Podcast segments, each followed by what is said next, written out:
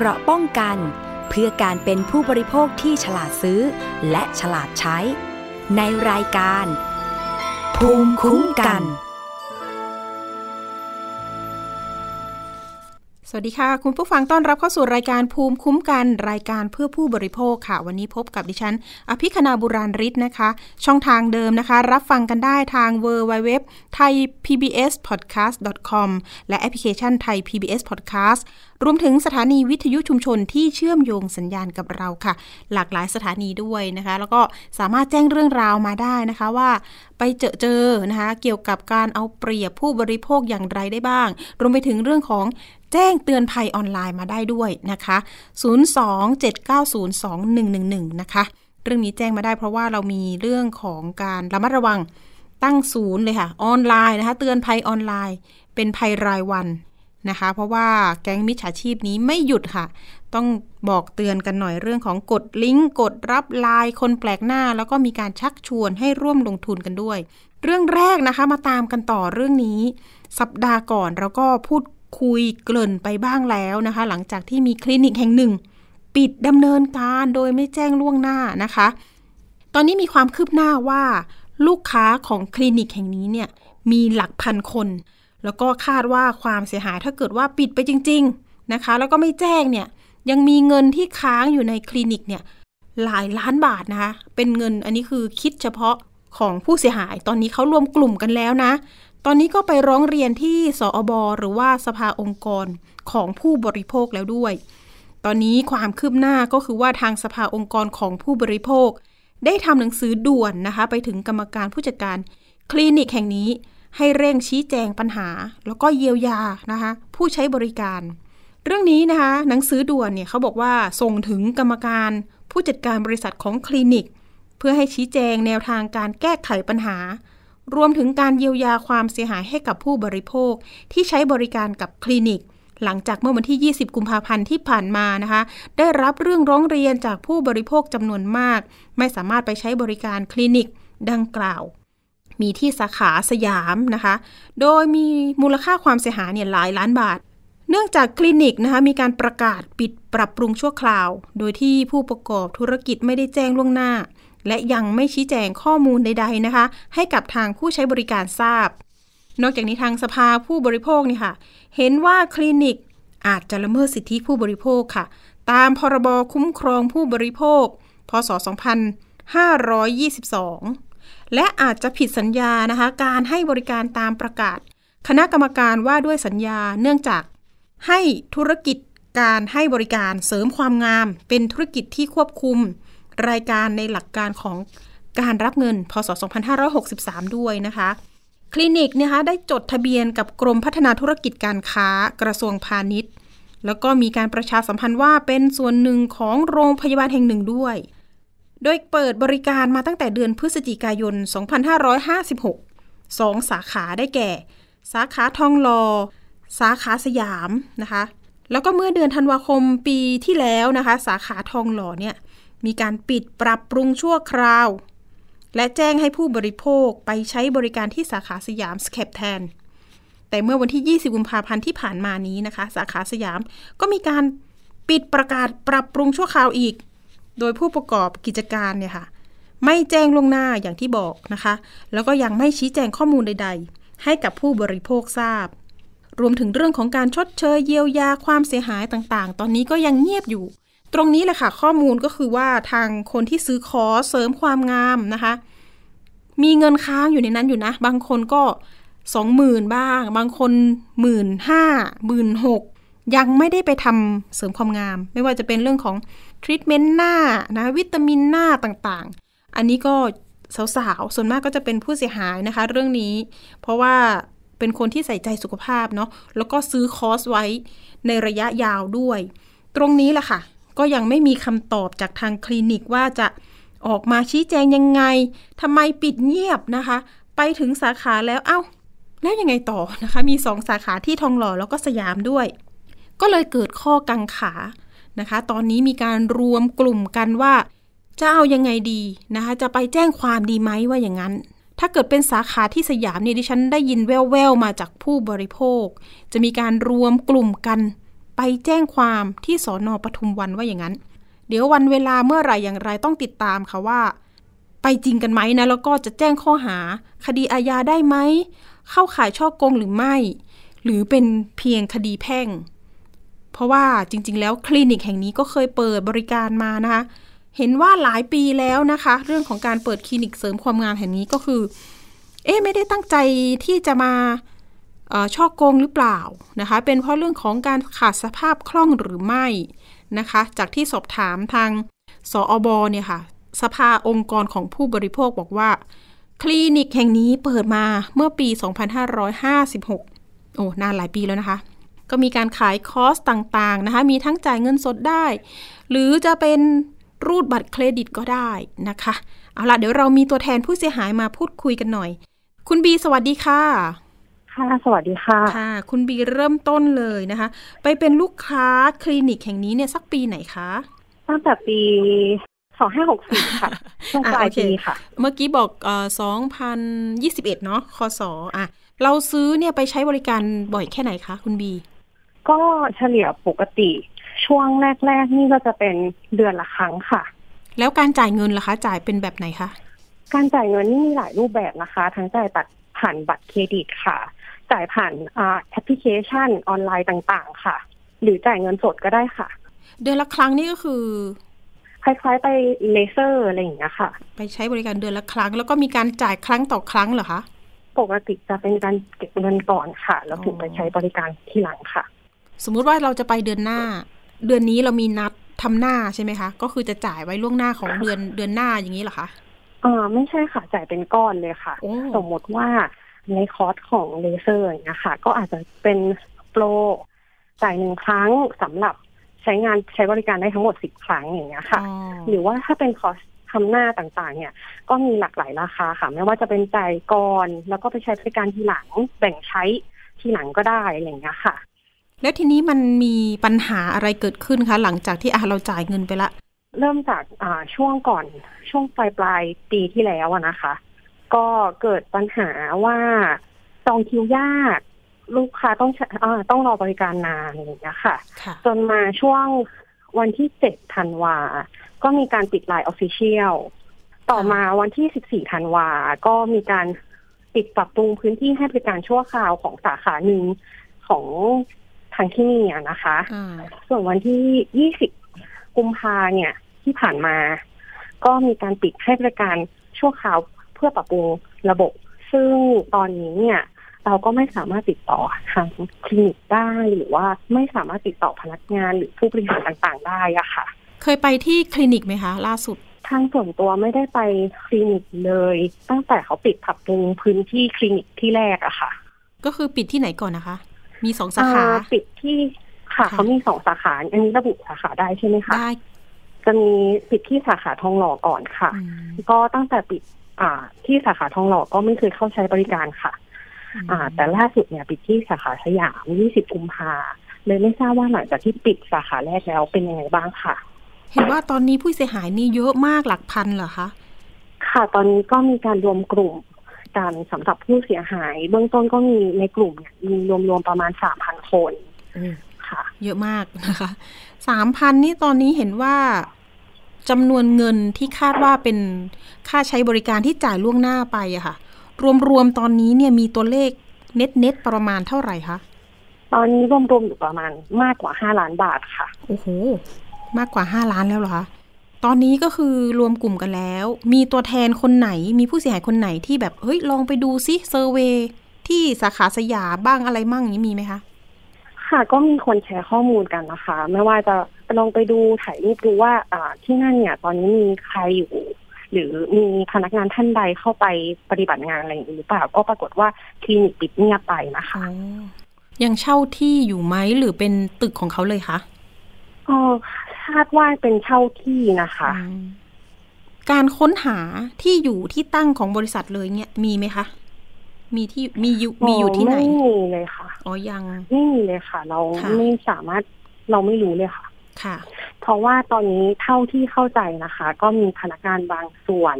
อ่ามาให้ข้อมูลก็เหมือนประมาณว่าพนักงานก็ถูกลอยแพ มีการเลิกจ้างของสถานที่แรกที่ทองหล่อเรียบร้อยแน่ๆค่ะ ส่วนของที่สาขาสยามยังไม่แน่ใจว่าเป็นยังไงบ้างค่ะ หมายถึงสาขาแรกพนักงานบางส่วนถูกลอยแพใช่ไหมคะถูกเลิกจ้างถูค่ะกเลิกจ้างและก็เนาะยังไม่ได้เงินชดใช้ครบค่ะอ๋อเอ๊ะ ดูแล้วเหมือน เริ่มไม่ดีแล้วก็เริ่มกลิ่นไม่ดีแล้วใช่ไหมคะเงินของพวกเราอยู่ไหน เพราะว่ายังใช้บริการไม่ครบเลยใช่ไหมคะ ใช่ค่ะ ในส่วนตัวเนี่ยก็ยังมีคอร์สที่ยังไม่ได้เปิดใช้บริการเลยด้วยนะคะอ๋อยอดแบบประมาณหมื่นกว่าบาทค่ะ คุณบีตอนนี้เหลือก็คือทำอะไรบ้าง ซื้อยังไงบ้าง ก็จะมีแบบซื้อคอร์สอ่าวงเงินไว้อะนะคะ ซึ่งซื้อเติมเงินหนึ่งหมื่นบาท จะได้เงินเพิ่มห้าพันบาท อันนี้ในส่วนนี้ก็ยังไม่ได้เริ่มใช้บริการค่ะอืม ตรงนี้ถ้าเกิดว่าเราจะสื่อสารไปถึงคลินิกนะคะ คุณบีเป็นตัวแทนของคนซื้อคอร์สเป็นตัวแทนของผู้บริโภคหน่อยค่ะว่าเราอยากจะสื่อสารไปถึงเจ้าของคลินิกยังไงบ้าง ค่ะ ก็จริงๆแล้วต้องบอกว่า พวกเราเชื่อว่าลูกค้าส่วนมากเนี่ยก็ใช้บริการที่นี่มายาวนานหลาย ๆ ท่านเนี่ย ก็เติมเงินถึงเป็นแสนบาท ตอนนี้เราก็หลาย ๆ ท่านมีความกังวลใจว่า คลินิกจะทำอย่างไรต่อไป ที่แจ้งว่าปิดปรับปรุงระบบหรือปรับปรุงพื้นที่เนี่ย คลินิกปิดไปเลยจริงหรือไม่ แล้วถ้าเปิดกลับมาเนี่ยจะจะเปิดกลับมาใช้งานได้เมื่อไหร่ หรือจะมีการชดใช้ค่าเสียหายให้ผู้อ่าบริโภคไหมอะไรอย่างเงี้ยค่ะ เพราะว่าสิ่งที่ตอนคลินิกทำตอนนี้คือปิดหายเงียบไป มันก็สร้างความกังวลใจหลาย ๆ ท่านก็ไม่ได้มีรายได้มากอะนะคะ ก็คืออยากจริงๆแล้วอยากให้เขาออกมาออกมาชี้แจชี้แจงงอืมค่ะค่ะ มีการไปร้องเรียนที่สภาองค์กรของผู้บริโภคด้วยใช่ไหมคะ คุณบี ใช่ค่ะค่ะ ซึ่งในส่วนนี้เนี่ยก็มีหลาย ๆ ท่านได้ให้ข้อมูลกับสภาองค์กรของผู้บริโภคไปแล้วนะคะ ก็กำลังปรึกษาอยู่ว่าเราจะดำเนินการอย่างไรต่อไปดีค่ะ อืมเอาล่ะ เดี๋ยวเรามีสายของคุณพัทรกรนะคะ ที่ปุญญรัตน์เจ้าหน้าที่ศูนย์บริการผู้บริโภคแบบเบ็ดเสร็จ สภาองค์กรของผู้บริโภค เดี๋ยวคุยไปพร้อมกันนะคะ เผื่อได้ข้อมูลเพิ่มเติม สวัสดีค่ะ คุณพัทรกรคะสวัสดีครับ สวัสดีคุณบี สวัสดีน้องปริมครับ สวัสดีพันผู้ฟังครับ สวัสดีค่ะอะ เรื่องนี้ตามต่อนะคะ พี่พัทรกร เห็นว่าตอนนี้ทำหนังสือไปถึงผู้บริหารแล้ว มีการตอบรับมาบ้างไหมคะ หรือว่าติดต่อได้ไหมคะ โอ้ ตอนนี้ตั้งแต่ที่เรารับเรื่องมาเราก็รีบทำหนังสือด่วนถึง ที่สุดนะถึงผู้ประกอบธุรกิจแต่ว่าตอนนี้ยังเงียบทั้งเอ่อเบอร์โทรติดต่อที่เขาเคยประชาสัมพันธ์ในหน้าเพจหรือเอ่ออีเมลที่เราส่งไป หรือแม้แต่หนังสือที่เราส่งทางไปสนีย์ตอบรับเนี่ยอืมก็ยังไม่ได้รับการติดต่อกลับมาเลย ว่าทางผู้ประกอบธุรกิจเนี่ยเอ่อหลักควรจะต้องออกมาชี้แจงนะครับ ท่านรับเงินจากผู้บริโภคไปแล้ว เอ่อแต่ว่าเพราะอะไรท่านถึงจะปิดกิจการไปโดยที่ไม่บอกกล่าวแบบเนี้ยผมว่าอันนี้มันจะเป็นขึ้นอยู่กับจริยธรรมในการดำเนินธุรกิจของท่านก็เลยเอ่อวิงบอลนะให้ออกมาชี้แจงนะครับ อย่างน้อยเอ่อเราเข้าใจนะถ้าสภาพเศรษฐกิจธุรกิจมันไปไม่ได้ ท่านก็ควรที่จะมีเอ่อคำชี้แจง หรือแนวทางในการที่จะเอ่อเยียวยาผู้บริโภคอย่างไรนะครับ ไม่ใช่นิ่งเฉยไปแบบนี้นะครับ อันนี้ก็คือเราทราบที่อยู่ที่ตั้งของบริษัท อันนี้ชัดเจนอยู่ใช่ไหมคะไม่ใช่ตรงจุดที่ไปเช่าตึกใช่ไหมคะจุดที่สยามสแควร์สยามสเคปเนี่ยก็ก็เป็นจุดที่เขาลงทะเบียนจดกรมพัฒนาธุรกิจนะครับ เราก็ส่งหนังสือไปที่นั่นนะครับ แล้วก็สักครู่ก่อนที่จะมาเข้ารายการนี่ก็ตรวจสอบนะว่าจำนวนผู้ร้องเรียนที่ร้องเรียนเข้ามาเนี่ย ปัจจุบันก็มีจำนวนที่ร้องมาที่สภานะครับ เอ่อ221ราย มูลค่าความเสียหายอยู่ประมาณ3ล้านเจ็ดนะครับแต่อาจจะมีผู้เสียหายจำนวนมากที่ไม่ได้มาร้องที่สภานะแต่ว่าผมเชื่อว่าเอ่อมีผู้เสียหายจำนวนมากเนื่องจากตัวธุรกิจเนี่ยเปิดมาหลายปีแล้ว แล้วก็เอ่อค่อนข้างมีชื่อเสียงในระดับหนึ่งที่ผู้บริโภคส่วนใหญ่เนี่ยเอ่อนิยมไปใช้บริการนะครับ ก็คือไว้วางใจเลยเนาะครับ รู้สึกจะเปิดมาประมาณสักสิบปีได้เนาะเก้าปีสิบปีประมาณนี้ครับ ตอนนี้ถ้าเกิดที่ว่าจดทะเบียนก็ตั้งแต่ปีห้าหกตั้งแต่ปีห้าหกแล้ว แล้วก็รวมถึงเรื่องของการจ่ายเงินของลูกค้าเนี่ย พอจะมีตัวเลขไหมคะว่ามีการจ่ายล่าสุด หรือว่าซื้อคอร์สล่าสุดเนี่ยสักประมาณเดือนไหนอะค่ะล่าสุดเดือนธันวาก็มีผู้เสียหายแจ้งมานะครับ ว่าเพิ่งจะซื้อไปมเออแล้วก็อีกประมาณสักสองสามวันก็ปิดปรับปรุงชั่วคราว โดยที่เหตุผลที่แจ้งว่า เป็นการปิดปรับปรุงชั่วคราว อันนี้ก็จะเป็นข้อมูลที่ได้รับมาจากฝั่งของตัวพนักงงานเองที่เข้ามาโพสต์ในเพจที่ทางสภาประชาสัมพันธ์ไปนะครับค่ะเออก็มีให้ข้อมูลมานะครับ ว่าเนี่ยบางคนก็เพิ่งจะไปซื้อคอร์สเนี่ย เดือนธันวาเดือนเนี่ยแล้วก็ได้รับการเพิ่งจะจ่ายเงินไปวันสองวันก็ถูกปิดกิจการไป อันเนี้ยก็จะเป็นข้อมูลเบื้องต้นครับครับ ค่ะ เดี๋ยวถามคุณบีนิดนึง คุณบีมีข้อมูลของคนที่ซื้อคอร์สราคาสูงสุดเนี่ยอยู่ที่ประมาณเท่าไหร่คะ มีไหมคะ มีที่มีข้อมูลซื้อคอร์สอยู่สูงสุดคือแสนแถมแสนค่ะ โอ้โห อ๋อ หมายถึงมีโปรโมชั่นก็คือ ซื้อหนึ่งแสนค่ะแถมอีกหนึ่งแสนค่ะอู้สุดยอดเลย อันนี้จ่ายล่าสุดหรือเปล่าหรือช่วงไหนยังไงพอจะทราบไหมคะ ธันวาหรือเปล่านี้ไม่แน่ใจนะคะ แต่ล่าสุดเลยจริงๆ เนี่ยที่ติดตามอยู่ในกลุ่มอะนะคะ ก็จะมีคนที่เพิ่งจ่ายเงินช่วงวันที่ อ่า 19 กุมภาค่ะ เป็นอ๋อวันอาทิตย์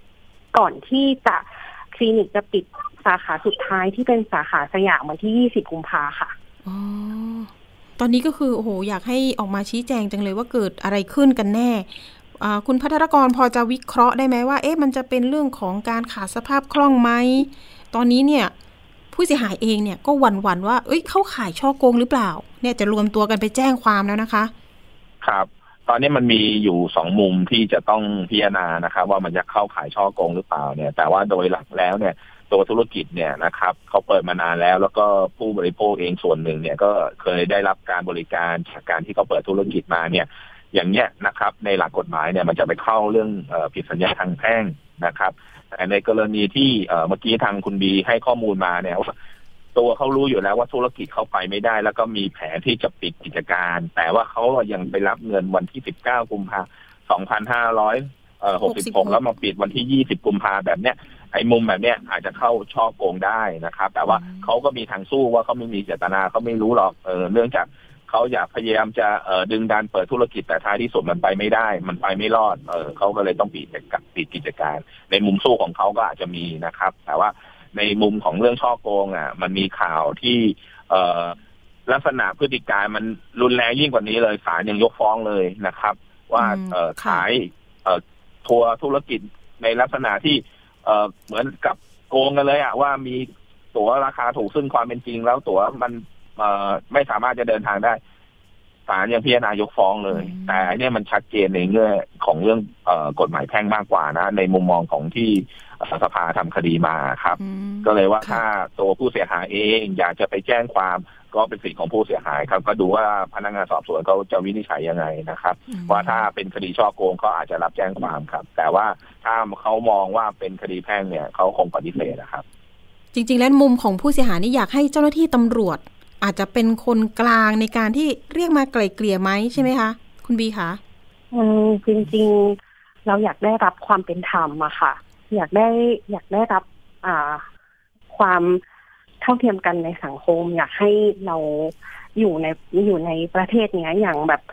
ปลอดภัยอะค่ะอืมเพราะถ้าสมมติว่ามีคนถ้าสมมติว่ามันเกิดขึ้นจริงอ่าคลินิกได้ปิดหนีไปจริง ๆ และจะไม่มีการชดใช้ใด ๆ เราก็คงรู้สึกว่าเรารู้สึกไม่ปลอดภัยที่จะซื้อใช้บริการต่างๆ อีกต่อไปอะค่ะอืมค่ะ คุณพัทรกรคะหลังจากนี้จะดำเนินการอย่างไรต่อไปดี ถ้าเขายังเงียบอตอนยู่นี้เนาะก็เอ่อจำนวนค่ะ ก็ตอนเนี้ยก็คงต้องเอ่ออาศัยเอ่อรายการสถานีประชาชน หรือทางเอ่อน้องติมอะช่วยประสานกับทางผู้ประกอบธุรกิจ ว่าถ้ามีจำนวนผู้เสียหายมาเรียกร้องมาก ๆ เนี่ย แล้วเขาอยากจะมาชี้แจงอืมมีสื่อไหมว่าเพราะอะไรเกิดอะไรขึ้นนะครับแล้วมีวิธีการที่จะเยียวยาอย่างไรนะครับ ท้ายที่สุดในในในเอ่อคดีเนี้ยนะครับ ที่การรับเรื่องร้องเรียนเกี่ยวกับเรื่องตัวเอ่อธุรกิจเสริมความงามแห่งเนี้ยคงจะต้องไปฟ้องบังคับคดีนะครับ ถ้าเขาเอ่อยังไม่ได้ออกมาชี้แจงเนี่ย มันก็เป็นแนวทางที่เราจะต้องดำเนินการต่อครับ ค่ะ หนูเห็นชื่อ เหมือนกับว่าเขาเป็นเจ้าของโรงพยาบาลด้วยเหรอ เห็นชื่อคล้าย ๆ กัน ใช่ไหมครับเอ่ยตัวธุรกิจเองเนี่ย ก็มีประชาสัมพันธ์ว่าเป็นส่วนหนึ่งของบริษัทโรงพยาบาลที่ปรากฏเป็นข่าวอะครับ ครับ มีธุรกิจเอ่อที่เขาอ้างว่าเป็นโรงพยาบาลด้วย ก็ในนามที่เขาจดกับกรมพัฒนาธุรกิจก็ใช้ชื่อว่าเป็นบริษัทโรงพยาบาลครับ ค่ะ ทีนี้แหละเรื่องของตัวเลขจริง ๆ แล้วคือเห็นบอกว่ามาแจ้งสออบอตอนนี้คือ 221 รายใช่ไหมคะ ความเสียหายอยู่ที่ 3 ล้านกว่าบาท แต่ทีนี้คุณบีมีข้อมูลบอกว่าในกลุ่มไลน์เนี่ยมีประมาณสัก 3,000 คน เอ๊ะไม่แน่ใจว่าอยู่ในกทมทั้งหมดหรือไม่คุณบี ไม่แน่ใจนะคะ แต่คาดว่าหลาย ๆ ท่านเนี่ยน่าจะอยู่ที่กทมค่ะ เพราะว่าอ่ามารับการใช้บริการนะนะคะค่ะในส่วน ทั้งสองสาขาก็อยู่ที่กทมค่ะ ค่ะโอ้สามพันนี่ลูกค้าเยอะมากเลยนะคะ เอาล่ะ อยากจะให้ครับเอ่อคุณพัฒนกรทิ้งท้ายหน่อยว่า สื่อสารไปถึงคลินิกเนาะแล้วก็เรื่องในมุมต่อสู้ของผู้บริโภคอะค่ะ ต้องทำยังไงต่อไปดี ครับ ผมอยากจะเอ่อแนะนำนะครับ มีสามส่วนนะครับหนึ่งตัวผู้ประกอบธุรกิจนะครับ ควรเอ่อหลังจากที่ท่านรับทราบแล้วว่าตอนนี้มีกลุ่มผู้เสียหายจำนวนมากนะที่พยายามจะเอ่อ ดำเนินการที่จะไปแจ้งความร้องทุกข์นะครับ ในคดีอาญาซึ่งก็ต้องไปดูหลักการพิจารณาอีกทีเลยแต่แท้แน่ๆเนี่ยในส่วนของทางสภาองค์กรของผู้บริโภคเนี่ยคงจะเป็นตัวแทนผู้บริโภคในการฟ้องคดีทางแพ่งเรียกร้องค่าเสียหายกับทางผู้บริโภคนะครับ อันนี้คือส่วนที่เอ่อดำเนินการของทางผู้ประกอบธุรกิจกับสองในแง่ของตัวผู้บริโภคผู้เสียหายเองนะครับเเราอยากจะขอความร่วมมือนะครับช่วยการรวมกลุ่มแล้วก็ สร้างแรงกดดันเนี่ยนะฮะที่เราพยายามจะชวนว่ามาออกสื่อในวันเนี้ยก็ทางคุณบีก็ให้ความร่วมมือนะครับ กับอีกส่วนหนึ่งเนี่ยที่ขาดไม่ได้จริง ๆ ก็คือกลุ่มพนักงานที่ทำงานให้กับตัวธุรกิจนะฮะที่ถูกลอยแพเหมือนกันนะ ว่าถูกเลิกจ้างแล้วก็มีการที่จะอาจจะหลีกเลี่ยงในการจ่ายค่าชดเชยให้กับพนักงานเหล่านี้กลุ่มนี้ก็เป็นกลุ่มที่น่า สงสารเหมือนกันครับค่ะครับเอ๊ะทั้งหกมดลุ่มเอ่อที่เราทางอยากจะฝากไว้ครับ ค่ะ คุณพัฒนกรครับ พนักงานนี่พอจะมีข้อมูลหรือเบอร์ติดต่อได้ไหมคะตอนนี้เอ่อผมพยายามเนาะเพราะว่ามีเอ่อหลายท่านเนี่ยมาให้ข้อมูลทางเพจของสภาองค์กรเขาเพื่อว่า ปิดเมื่อไหรนะครับ แล้วก็ถูกลอยแพถูกบังคับให้ อาจจะมีการถูกบังคับว่าให้เซ็นใบลาออก แล้วก็ยังไม่ได้รับเงินค่าชดเชยฮะกะลังลังติดต่อเดี๋ยวถ้าได้ข้อมูลแล้วผมจะแจ้งบางปินให้ทันทีครับ ค่ะ เดี๋ยวก็อาจจะต้องแบ่งประเด็นกันเนาะกลุ่มแรงงานก็อาจจะไปร้องกระทรวงแรงงานได้ด้วยนะคะ ส่วนกลุ่มผู้บริโภคนะครัคะบเดี๋ยวทางสภาองค์กรผู้บริโภคก็จะฟ้องแพ่งให้ แต่ว่าเดี๋ยวอาจจะมีการขับเคลื่อนไปแจ้งความที่สอนอปทุมปทุมวันใช่ไหมคะ คุณบีค่ะ ลองดูหลาย ๆ ช่องทางว่าอย่างนั้นเนาะคุณพัทรกรเนาะครับรับคุณบีก็คุณบีสิทธิ์จะของผู้บริโภคครับค่ะก็ก็ก็เรียกร้องสิทธิ์ได้ได้ได้เอ่อสิททุกธิ์ทางของผู้บริโภคอยู่แล้วครับ จะค่ะไปทางไหนก็ก็ดำเนินการได้ครับ แต่ว่าอ๋อขอความร่วมมือในการที่จะเอ่อช่วยกันนะครับ ออกมากดดันทางผู้ประกอบธุรกิจให้มาชี้แจงโดยด่วนนะครับ ได้ค่ะ ถ้าคุณบีถ้าเกิดมีการสรุปนะ ว่าจะไปแจ้งความกันวันเสาร์นี้คือประสานมาอีกครั้งหนึ่งได้ใช่ไหมคะ ค่ะ อ่า คุณบีพอจะมีตัวเลขไหมคะ ว่าจะมีมีไปกี่คนนะคะช่วงวันเสาร์ตอนนี้ยังไม่มีตัวเลขที่ชัดเจนค่ะอืม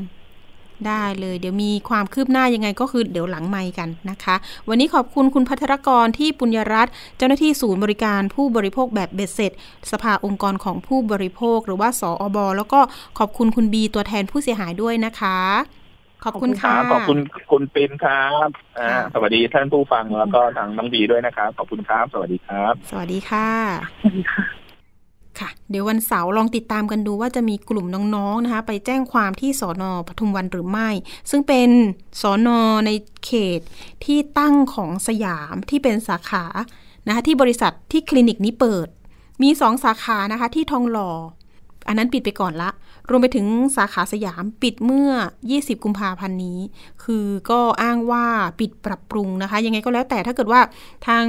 คลินิกจะชี้แจงนะคะ เดี๋ยวเราอาจจะต้อง ประสานนะคะทางคลินิกไปอีกครั้งหนึ่งว่าจะติดต่อได้หรือเปล่าขนาดสภาองค์กรยังติดต่อไม่ได้เลย แต่เดี๋ยวเราทีมงานของเรานะคะ จะลองประสานงานไปให้นะคะ รวมถึงถ้าเกิดเรื่องนี้นะคะออนแอร์ทางหน้าจอเมื่อไหร่อย่างไรอาจจะต้องได้ละค่ะผู้บริหารขอให้ออกมาชี้แจงหน่อยเนาะเพราะว่าเป็นคลินิกที่มีชื่อเสียงอยู่นะคะ แล้วก็มีลูกค้าเยอะด้วย ยังไงก็อย่าทิ้งลูกค้านะคะ อยู่ต่อแล้วกันเนาะแล้วก็อยากจะให้ออกมาชี้แจงนั่แหละค่ะ ว่าเหตุผลใดนะคะเกิดอะไรขึ้นนะคะทุกคนก็อาจจะ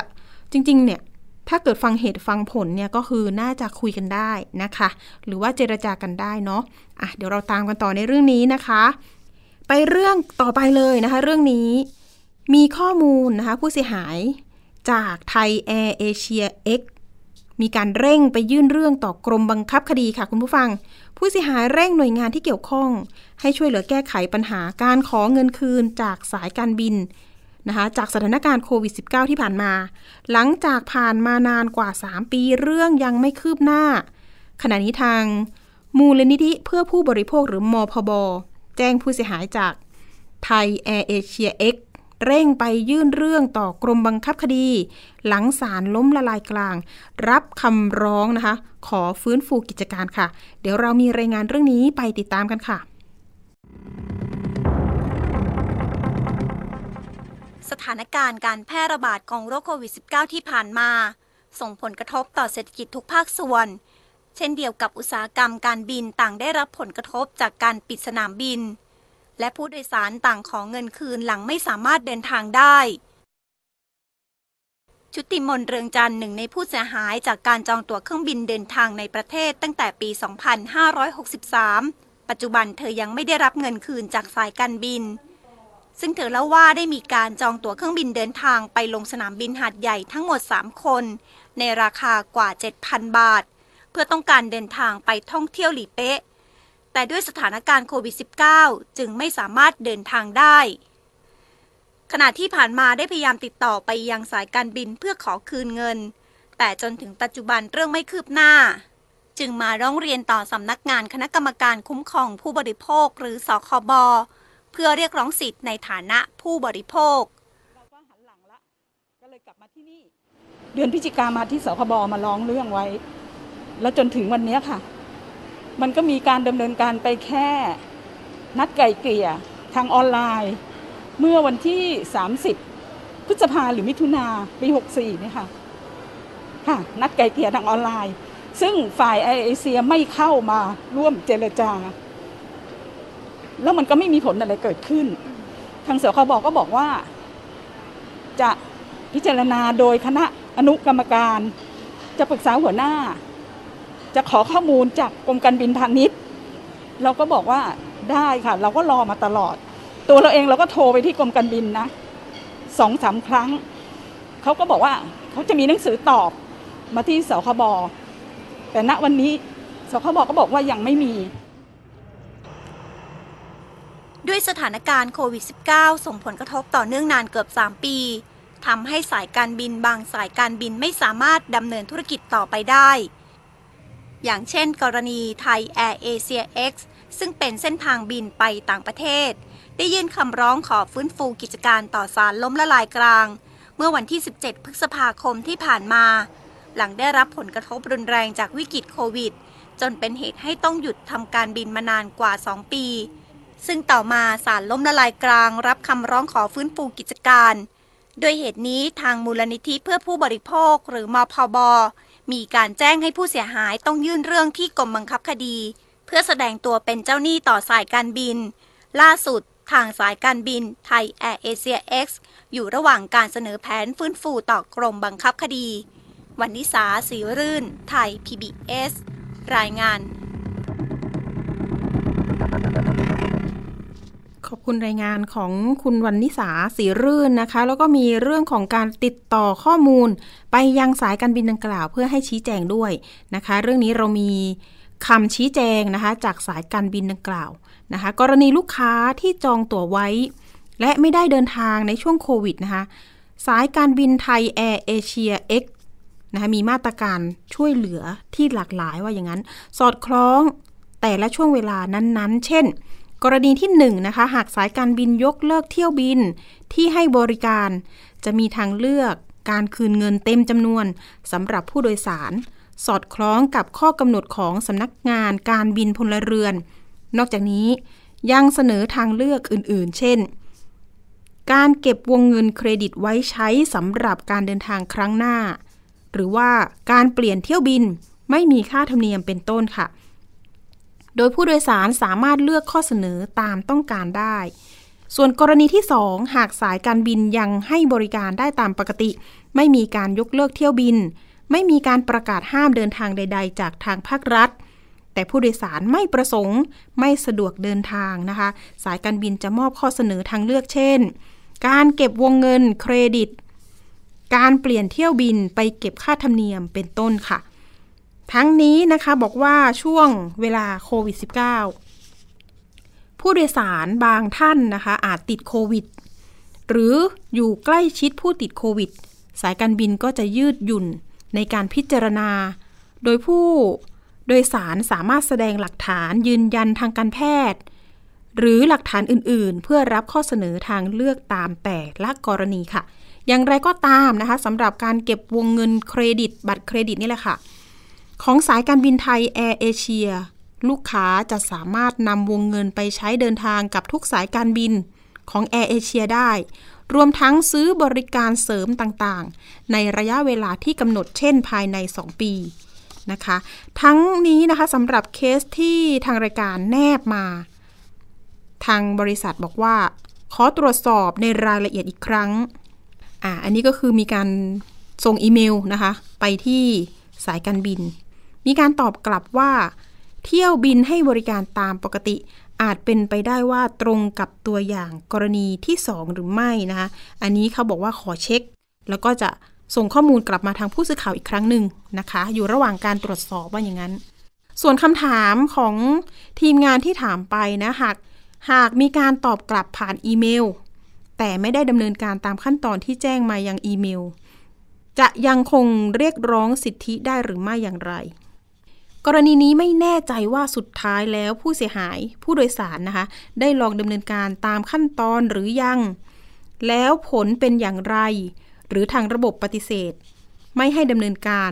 อาจลองให้ผู้ใช้บริการติดต่อกลับตามขั้นตอนอีกครั้ง และแจ้งอัปเดตไปทางสายการบินค่ะ ส่วนข้อที่ 3 นะคะ ที่เราถามไปก็คือกรณีลูกค้าของสายการบินไทย Air Asia X ที่มีการจองตั๋วเอาไว้และขอคืนเงิน กับทางสายการบิน แต่ทางสายการบินมีการยื่นต่อศาลล้มละลายกลางในการฟื้นฟูกิจการนั้น ลูกค้าจะต้องดำเนินการ การขอคืนเงินอย่างไร หรือจะต้องยื่นเรื่องต่อกรมบังคับคดี ในการยื่นเรื่องเป็นเจ้าหนี้ของสายการบินดังกล่าวอย่างไรนะคะสำหรับสายการบินนะคะบอกว่าลูกค้าที่ยื่นขอเงินคืนเต็มจำนวน หรือว่ารีฟันไปเรียบร้อยแล้ว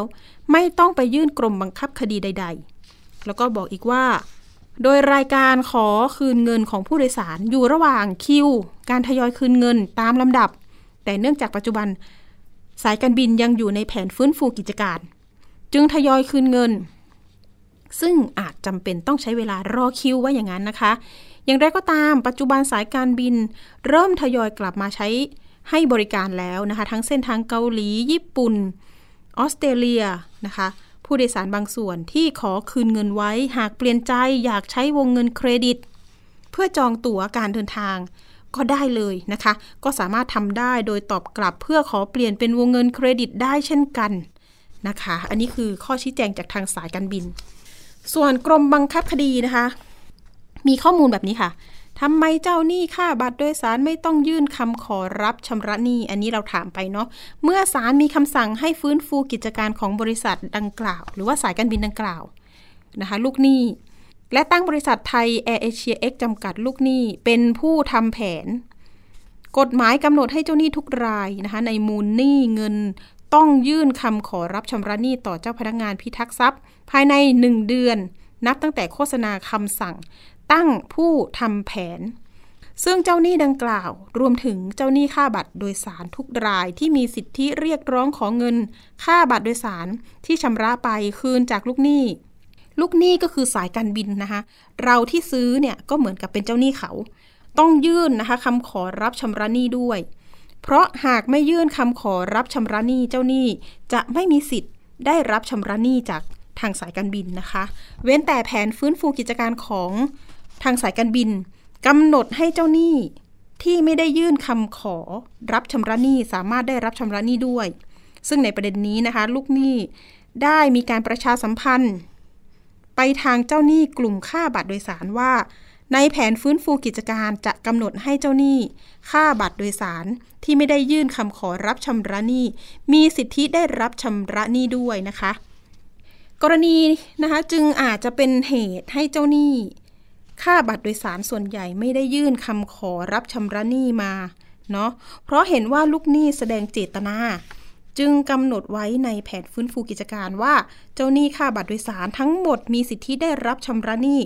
จากทางสายการบินค่ะ โดยไม่จำเป็นต้องไปยื่นคำขอรับชำระหนี้ต่อพนักงานพิทักษ์ทรัพย์แต่อย่างใด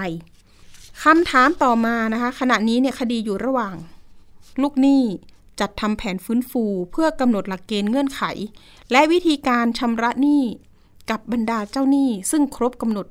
ส่งแผนต่อเจ้าพนักงานพิทักษ์ทรัพย์ ในวันที่ 14 มีนาคมที่จะถึงนี้ โดยหากลูกหนี้ยังจัดทำแผนไม่สำเร็จภายในวันดังกล่าว ลูกหนี้นะคะสามารถขอขยายระยะเวลาส่งแผนต่อเจ้าพนักงานพิทักษ์ทรัพย์ ต่อศาลล้มละลายกลางได้อีกหนึ่งเดือน และเมื่อทางลูกหนี้นำส่งแผนต่อเจ้าพนักงานพิทักษ์ทรัพย์แล้ว เจ้าพนักงานพิทักษ์ทรัพย์ จะกำหนดนัดประชุมเจ้าหนี้นะคะ หรือว่าผู้บริโภค เพื่อพิจารณาแผนแล้วก็ส่งแผนไปให้กับเจ้าหนี้ต่อไปนะคะ เจ้าหนี้ลูกหนี้งงไหมคะคุณผู้ชม คุณผู้ฟังไม่ต้องงงนะคะอะทั้งนี้นะคะ เจ้าหนี้หรือผู้บริโภคนี่แหละค่ะ ที่ได้รับแผนแล้ว รบกวนศึกษาแผนเกี่ยวกับวิธีการชำระหนี้ที่ลูกหนี้จะชำระหนี้ให้กับตนเองก่อน เพื่อประกอบการพิจารณาว่าจะลงมติยอมรับ หรือไม่ยอมรับแผนของทางสายการบินต่อไปอย่างไรนั่นเองนะคะนี่ก็เป็นคำชี้แจง แล้วก็เป็นความเดือดร้อนเนาะตอนนี้ก็คือ มีบางท่านที่ยังไม่ได้รับเงิน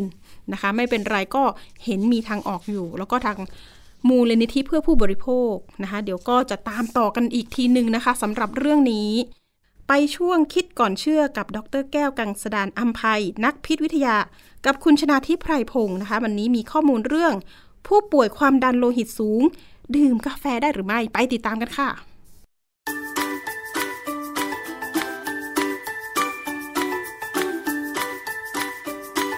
ช่วงคิดก่อนเชื่อ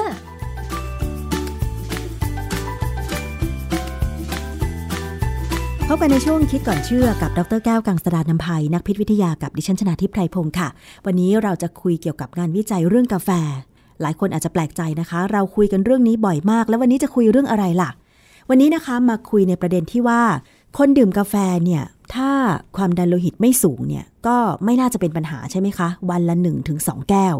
แต่ถ้าเป็นผู้ป่วยโรคความดันโลหิตสูงล่ะ จะสามารถดื่มกาแฟได้หรือไม่ เช่นบางคนบอกว่า เอาหน้ากินกาแฟแค่วันละสองแก้ว คงไม่มากไปสำหรับผู้ป่วยความดันโลหิตสูงหรอก อันนี้มีงานวิจัยอะไร เกี่ยวข้องบ้างต้องมาถามกับอาจารย์แก้วค่ะ อาจารย์คะเรื่องของการดื่มกาแฟกับผู้ที่มีความดันโลหิตสูงเนี่ยค่ะ จะมีปัญหาอะไรหรือเปล่าคะ แล้วก็มันมีงานวิจัยอะไรเกี่ยวกับเรื่องนี้บ้างคะคือผมเป็นคนที่มีความดันโลหิตสูง และผมก็กินยาเป็นประจำค่ะ อาจารย์คะความดันโลหิตของอาจารย์ที่ว่าสูงนี่ตัวเลขตัวบนตัวล่างเท่าไหร่คะ เดิมก่อนที่ไปหาหมอเนี่ยนะมันเคยขึ้นไปถึงตัวบนเนี่ยขึ้นไปเกือบ200ตัวล่างก็ร้อยกว่าๆเลยด้วยซ้ำนะฮะค่ะความดันโลหิตปกติของคนเราไม่น่าจะเกินเท่าไหร่นะคะ อาจารย์ 80 130 ใช่ไหมคะ 80 120เนี่ยดีที่สุดค่ะนะฮะแต่พออายุมากขึ้นเนี่ยเขาก็ขยับให้ว่า ถ้าสูงปกติที่ไม่มีปัญหานะ 130 ถึง 139 ยังพอได้ แล้วก็ตัวล่างนี่ก็คือ 85 ถึง 89 พอทนไหวนะฮะค่ะคุณเนี่ยจะขึ้นไป 140 ถึง 160 เนี่ยตัวบนนะฮะ อันนี้คือสูงระดับหนึ่ง และตัวล่างของคนที่สูงระดับหนึ่งเนี่ยจะเป็นประมาณ 90 99 ซึ่งอันนี้น่ากังวลนะ แล้วพอมากถึง 160 ไปถึง 180 อะไรเนี่ยก็จะเป็นระดับ 2 ระดับ 3 ซึ่งอันนี้เป็นเป็นเรื่องที่น่ากลัว ดังนั้นเนี่ยพอสูงแบบนี้เราก็ต้องกินยาคุม ถ้าคุมได้เนี่ยอย่างของผมเนี่ยพอคุมได้เนี่ยก็ลงมาประมาณ 60 130 ค่ะ แต่ก็มีบางครั้งเนี่ยลงมาได้ถึงร้อยสิบ ที่ลงมาร้อยสิบจะเป็นเพราะว่าช่วงนั้น ขี่จักรยานวันละสิบสิบห้ากิโลเนี่ยก็เป็นการพิสูจน์อันหนึ่งว่าการออกกำลังกายอย่างน้อยวันละครึ่งชั่วโมงเนี่ยให้เหงื่อซึมหรือเหงื่อออกได้เนี่ยช่วยมากที่สำคัญคืออย่าเครียดเท่านั้นเองอาจารย์คะแล้วทีนี้มันมีเรื่องของการกินอาหาร หรือว่าการดื่มเครื่องดื่มเนี่ยค่ะอย่างเช่นกาแฟมันจะมีผลกับความดันโลหิตของเราไหมคะ โดยธรรมชาติเนี่ยกาแฟเนี่ยเพิ่มความดันโลหิต เพราะว่ากาแฟเนี่ยทำให้เส้นเลือด ของเราในร่างกายเนี่ยนะมันหดตัว พอหดตัวปั๊บความดันก็จะสูงขึ้น สูงขึ้นแล้วถ้าเป็นคนปกติเนี่ย พอกาแฟมันหมดฤทธิ์มันก็กลับมาที่เก่าค่ะก็มีงานวิจัยอีกบางชิ้นที่บอกว่า ถ้าดื่มกาแฟพอประมาณ และออกกำลังกายเนี่ย กาแฟเนี่ยจะช่วยดึงไขมันมาใช้งานเร็วกว่าปกติอืมทำให้เราเผาเผาไขมันได้ดีกว่าค่ะนะฮะเพราะฉะนั้นถ้าเราดื่มเป็นโอเลี้ยงที่ไม่เข้มนัก ระหว่างการเล่นกีฬาก็พอทนได้แต่อย่าแต่ต้องระวังนะ คือถ้าทำแล้วเนี่ยต้องเช็คว่าหัวใจเราเนี่ย เวลาเราออกแรงเยอะๆเนี่ยมันเต้นเร็วแล้วพักเนี่ยมันกลับมาที่ปกติไหมถ้ากลับมาใช้ได้ แต่ถ้ากลับมาช้าเนี่ยก็อย่าไปดื่มกาแฟ อันนั้นหมายความว่าผู้ที่ไม่เป็นความดันโลหิตสูง ก็คือสามารถที่จะดื่มกาแฟ ชงจางๆ ก่อนที่จะออกกำลังกายได้ แต่ว่าต้องสังเกตตัวเองใช่ไหมคะ แต่ถ้าอย่างอาจารย์อย่างเงี้ยค่ะ ที่มีความดันโลหิตค่อนข้างสูง ถ้าไม่กินยาควบคุมอย่างเงี้ย มันจะต้องมีข้อระมัดระวังอะไรคะถ้าถ้าไม่ได้กินยาหรือว่าคุมไม่ได้เนี่ยต้องระวังมาก เพราะว่ามีงานวิจัยที่ญี่ปุ่นนะ เรื่องการบริโภคกาแฟและชาเขียว ต่อการเสียชีวิตด้วยโรคหลอดเลือดหัวใจ ในผู้ที่มีความดันสูง และในคนปกติที่พิมพ์ในวารสาร Journal of the American Heart Association ของปี 2023 เขาบ่งชี้ว่าบางคนอาจต้องระมัดระวังในจำนวนแก้วของกาแฟที่ดื่ม เพราะจากงานวิจัยนี้พบว่าการดื่มกาแฟ2แก้วขึ้นไปต่อวัน อาจทำให้อัตราการเสียชีวิตเพิ่มขึ้น2เท่า ในผู้ที่มีความดันโลหิตสูงขั้นรุนแรง อืมค่ะ บางคนอาจจะไม่รู้ตัวว่าตัวเองความดันโลหิตสูงอย่างนี้หรือเปล่า คือไม่เคยเช็ค ก็เลยไปดื่มกาแฟ ความเข้มข้นของกาแฟต้องเท่าไหร่ถึงจะมีผลต่อหัวใจคะอาจารย์ อันนี้เขาบอกว่าดื่มแบบปกติเลยนะ กาแฟธรรมดา แต่ว่าอาจจะไปหมายถึงคนที่ไปดื่มกาแฟอย่างตามร้านน่ะนะซึ่งมันออกเข้มหน่อยค่ะที่เขาชงแบบแบบที่ขายแก้วละสามสิบสี่สิบาทร้อยบาทนะนะ แต่ว่าถ้าเป็นกาแฟกระป๋องก็คงไม่เท่าไหร่ หรือกาแฟซองก็คงไม่เท่าไหร่หรอกนะฮะค่ะสำคัญคือคนที่ไม่รู้ตัวเองว่าความดันโลหิตสูงนี่แหละน่ากลัว เพราะว่าอยู่ๆมันขึ้นมาได้เนี่ย แล้วเกิดดื่มกาแฟแบบชนิดว่าเอ็กเพรสโซ่เนี่ยโอ้โห เดี๋ยวได้เรื่องเลย เพราะฉะนั้นนะถ้าใครมีประสบการณ์แบบเนี้ยไปหาหมอก่อนค่ะนะฮะเรื่องของงานวิจัยเนี่ยค่ะอาจารย์เขามีระบุเพิ่มเติมอะไรไหมคะ เกี่ยวกับกาแฟและความดันโลหิตสูงอะค่ะ ในงานวิจัยตัวสรุปเนี่ยเขาบอกว่า แม้กระทั่งดื่มแก้วหนึ่ง ถ้ามีความดันโลหิตสูงรุนแรงเนี่ยนะก็อาจจะเสี่ยงต่อโรคอื่นได้อีก งานวิจัยของญี่ปุ่นอันเนี้ยนะเป็นงานวิจัยระดับประเทศใหญ่มากนะค่ะเพราะว่าเขาใช้อาสาสมัครที่อยู่ในโครงการประเมินความเสี่ยงมะเร็งของชาวญี่ปุ่น แบบโคฮอสต u ดี้โคฮอสต u ดี้เนี่ยคือหมายความว่าเขาเอาคนที่เป็นอาสาสมัครเนี่ยมาจะมีกลุ่มหนึ่งเป็นกลุ่มมีปัจจัยเสี่ยงกรณีง่าย ๆ เลย กลุ่มหนึ่งดื่มกาแฟ กับอีกกลุ่มหนึ่งไม่ดื่มกาแฟเนี่ย และจากนั้นเขาดูเวลาไปเลยผ่านเวลาไปอีก10ปี20ปีเนี่ยว่าเป็นยังไงบ้างค่ะงานวิจัยเรื่องกาแฟเนี่ยเขาเอาเอาอาสาสมัครจากโครงการใหญ่เนี่ยมาประมาณ 18,000 คน เป็นชาย 6,500 กว่าคน และผู้หญิงประมาณ 12,000 กว่าคนนะค่ะอายุ 40-79 ปี แล้วเขาศึกษาตั้งแต่ 1988 ถึง 1990 นะเริ่มต้นเนี่ยนะในช่วงนี้ติดตามผลมาถึง 2009 ซึ่งก็รวมก็ประมาณ 10กว่าปีและ18.9ปีค่ะเขาบอกงี้ คือเขาดูก่อนว่าคนที่เขาศึกษาเนี่ยมีความดันสูงปกติไหมคือ130 139ถึงตัวบนนะฮะตัวล่าง85ถึง89อันนี้เป็นสูงปกติ ความดันสูงระดับหนึ่งก็140ถึง159ตัวบน และ90ถึง99ตัวล่างดังนั้นก็มีระดับ2ระดับ3อะไรขึ้นไปนะฮะซึ่งมันก็สูงขึ้นไปเขาเก็บข้อมูลความถี่การดื่มกาแฟ และชาเขียว คืองานวิจัยเนี่ยเขาต้องการเทียบคนดื่มกาแฟกับชาเขียวด้วยว่ามันต่างกันไหมค่ะ คือกาแฟเนี่ยมีคาเฟอีนสูงกว่าชาเขียวมากนะ มากเลยเหรอสูคะงมากเลยหนึ่งแก้วอุ้ยมากกว่าประมาณถ้าผมจำไม่ผิดเนี่ยสามเท่าเลย ค่ะ นะฮะ อย่างกาแฟหนึ่งแก้วชงประมาณหนึ่งช้อนอย่างเงี้ยค่ะ มีสูงกว่าชาเขียวชงขนาดเท่า ๆกันสามเท่าเลยเหรอคะอาจารย์ ถ้าเราชงแบบหนึ่งแก้วที่เขาแนะนำให้ ชงเนี่ยคือใช้น้ำประมาณ135มิลลิลิตรเนี่ยนะค่ะเออแล้วกาแฟอาจจะหนึ่งช้อนกำลังดีเนี่ยก็มีคาเฟอีนประมาณ 95ถึง200 มิลลิกรัมได้เลยค่ะช่วงมันกว้างนะ มันขึ้นอยู่กับกาแฟยี่ห้ออะไรด้วยนะค่ะแต่ถ้าชาเขียวเนี่ย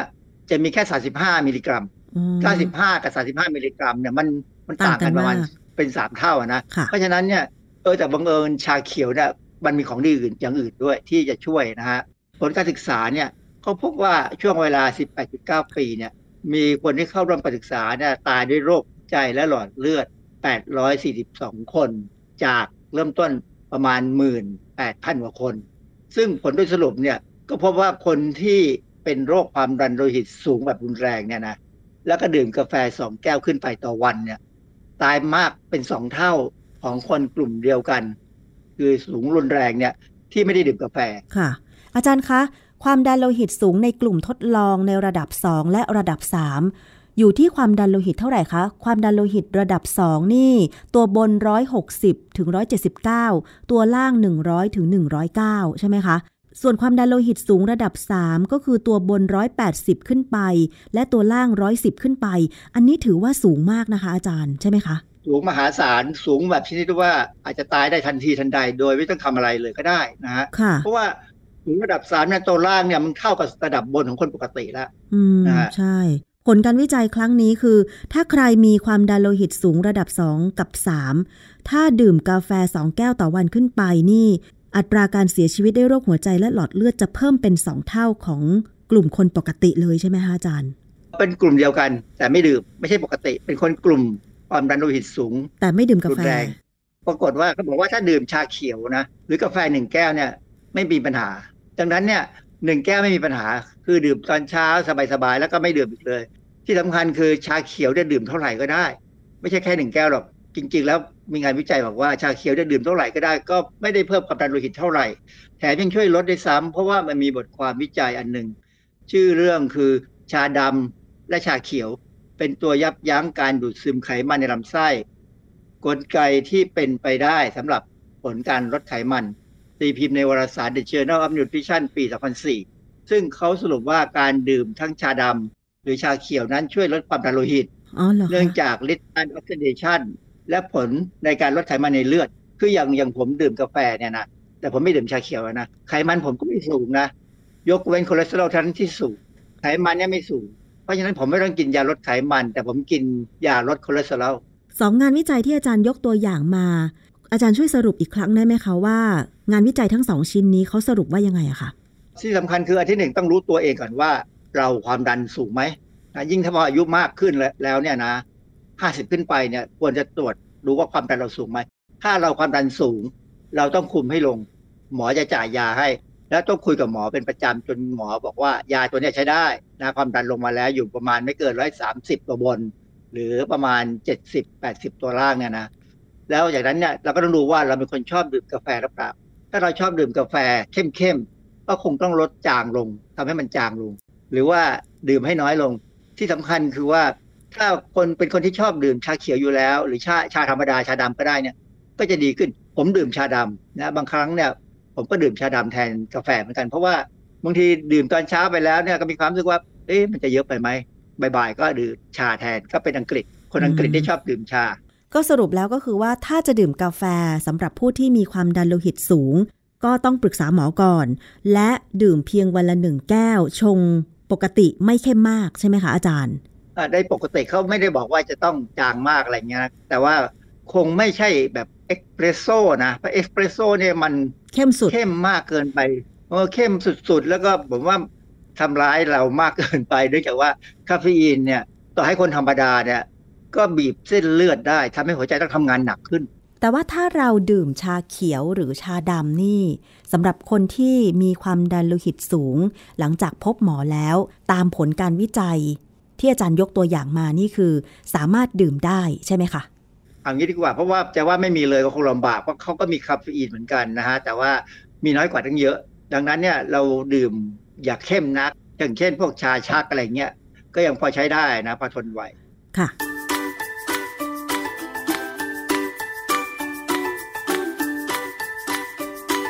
ช่วง คิดก่อนเชื่อ